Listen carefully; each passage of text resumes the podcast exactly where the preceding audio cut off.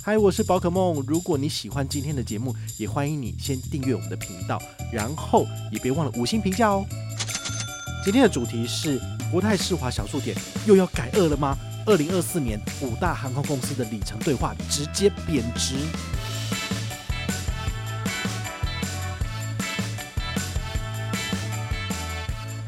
你的脑筋再怎么的不清楚，你都不应该拿小数点来做华夏里程的兑换，因为这实在是太糟糕了。除非你有源源不绝的里程，那你随便换都没有差。但是一般人是不会这样做的，因为你累积这个小数点。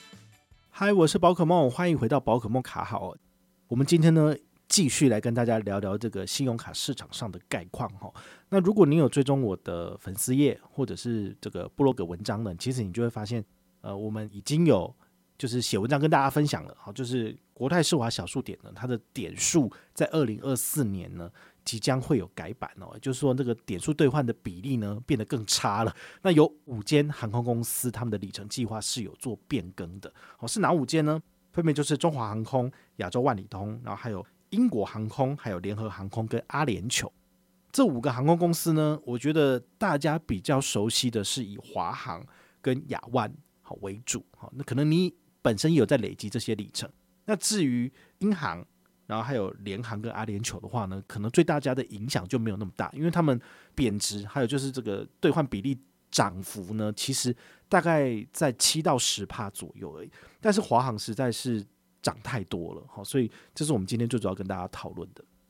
如果你有印象的话，其实我们在节目有跟大家聊过，就是美国运通呢，它在二零二四年呢就终止。跟中华航空里程的兑换，好，这点其实是蛮蛮惊人的。如果在网络上被那些就是美国运通的黑粉听到，就是一定是敲锣打鼓在那边敲边鼓，讲说这就是烂公司啊，对啊，戏鹤这样子。好，但事实上有的时候不是美国运通真的要烂，这是中华航空他们自己蓄意而为的，不然怎么可能同时就是呃国泰世华。也改二，然后美国运通也公告改二，那很明显就是中华航空已经决定不要跟他们合作，或者是把他们这个银行购入华夏里程的成本呢大幅的提高。就比如说以前一里就是可能卖你零点三而已，我现在就卖你零点六，对不对？那银行它当然没有办法接受，它就是只能把这个成本反映在他们兑换的比例上面，所以小数点就会变得非常非常的难看哦。那到底变怎样呢？我们来跟大家解说一下哈。如果你持有的是国泰世华世界卡，那么你在二零二三年以前，你的兑换比例是四百二十点小数点兑换的是一千里的华航里程。那如果你没有国泰世华世界卡，你的兑换比例比较差一点，是四百八十点兑换一千里的华夏里程。好，那改表之后呢，在二零二四年起呢，如果你持有国泰世华世界卡，你的兑换比例是七百二十点小数点兑换一千点的华夏里程，它的涨幅涨百分之七十一趴。如果你没有世界卡，那更惨，因为它就变八百四十点的小数点兑换一千里，也就是说它的涨幅高达百分之七十五。好，这个数字你可能这样听听你没有感觉哈，但是我们呃简单举一个刷卡累积的比例你就知道了。以中信华航联名卡哈，这个等级最高的顶重无限卡刷卡是国内十八元一里，海外是九元一里来算。好，那以 Cube 卡累积的小数点来兑换华夏里程呢，在二零二三年好，就是现在这个时间点呢。你持有的是国泰世华世界卡，你是十四元一里，其实听起来好像还不错，对不对？因为比中信华航联名卡还要优惠嘛。因为十八元一里跟十四元一里，那如果你没有国泰世华世界卡，兑换比例是大概是十六元一里，十六元一里也是比十八元一里还要好啊。所以你听出症结点了吗？也就是说，怎么可以有不是联名卡的信用卡刷卡累积的比例居然比联名卡还要好？所以华航呢，它就针对这一块呢，就是。直接就开刀了，所以二零二四年之后呢，它的比例就变成，如果你有国泰世华世界卡，你兑换比例是二十四元一里，你 看差多了，十八跟二十四差多了。好，那如果你没有国泰世华世界卡，你就变成二十八元一里，哇，这个几乎就等于是你就用中信华航商务预习卡就好，你商务预习卡就三十元一里啊，对对？你干嘛还用小数点三趴，然后还被限制在五大通路刷卡，这完全就是不合理。你的脑筋再怎么的不清楚，你都不应该拿小数点来做华夏里程的兑换，因为这实在是太糟糕了。除非你有源源不绝的里程，那你随便换都没有差。但是一般人是不会这样做的，因为你累积这个小数点，其实也是刷得很辛苦啊。我说真的，你一百万刷在三趴的通路，也不过才三万点，那你三万点可以这样随便换吗？当然就不可能嘛。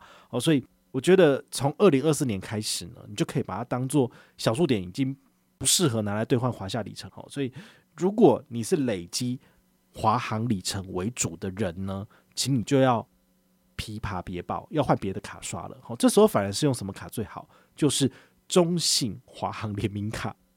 哎，我真的觉得我居然要开始讲这种话。我不是很喜欢联名卡原因，是因为通常台湾的信用卡公司他们都是走短打的路线，也就是说，他要冲一波，好，比如说新卡上市，然后呢优惠最好，然后第二年之后就放烂，就不理他。那其实里程卡也差不多是这样的玩法，好，所以我我会办里程卡，但是通常我都只持有第一年，第一年的上市首刷礼最好，像二零二零年中信华航联名卡上市的时候，我拿到的。新户首刷礼有接近八万八千里，非常非常的多。但你看现在的新户首刷礼上车，再加上你的财管会员之类的，顶多就四万三千里，是不是就少一半了？所以很多东西都是你要在这个新产品上市的时候，他的权益跟他给的福利，还有他给的奖励是最好的，你一定要第一时间办下，啊，不然的话，我这三年我怎么可能累积到二三十万华夏里程，然后可以换机票，就是商务舱出去玩？当然都是因为有参加活动才能够拿到的。好，所以。你现在如果要办的话呢，你就只能够就是乖乖的刷，那就是以国内十八元一里或者是海外十八元两里的方式慢慢刷，慢慢累积，那你才能够累积到十几万点的这些呃华夏里程，那才能够换商务舱，然后换外站票，不然的话其实都是不划算的。好，那第二个。改二的部分呢，好，我们还是要回到我们的主题哈。这这这主题不是讲华航，好，是国泰世华的小数点呢。它第二个改二的是国泰航空的兑换比例。好，那如果你是持有世界卡的部分呢，它就会从两百四十点兑换一千里，好，改成三百点兑换一千里。好，这个其实大概就是呃涨幅是调升了二十五趴左右。如果你没有国泰世华世界卡的话，其实就是三百六兑换一千。好，对于银行来讲，就是这还 OK，所以他就没有去做调整了。好，但对于持有世界卡的人来讲的话，我原本是可以八元一里哦，在三趴的刷卡回馈的部分，后来就变成十元一里。好，十元一里其实也是 OK 啦，因为同时请你把它跟那个它的两张联名卡比较，就是台新国泰航空联名卡，好，二十二元一里，然后还有另外一张是国泰世华自己发行的亚洲万里通联名卡。大概也是二十五元一里左右，所以它的里程累积比例呢，其实还是以 Cube 卡它的兑换比例是最好的。所以对于我来讲的话呢，如果我要换亚洲万里通的里程，然后去换日航的机票，那么这张卡片呢还是可以使用，只是没有像以前那么的划算。八元一里跟十元一里其实还是有差的。好，所以这是改二的第二个部分。那第三是联合航空，它就调涨了六点二五趴。第四是英国航空调涨了七点一趴。好，七点一趴。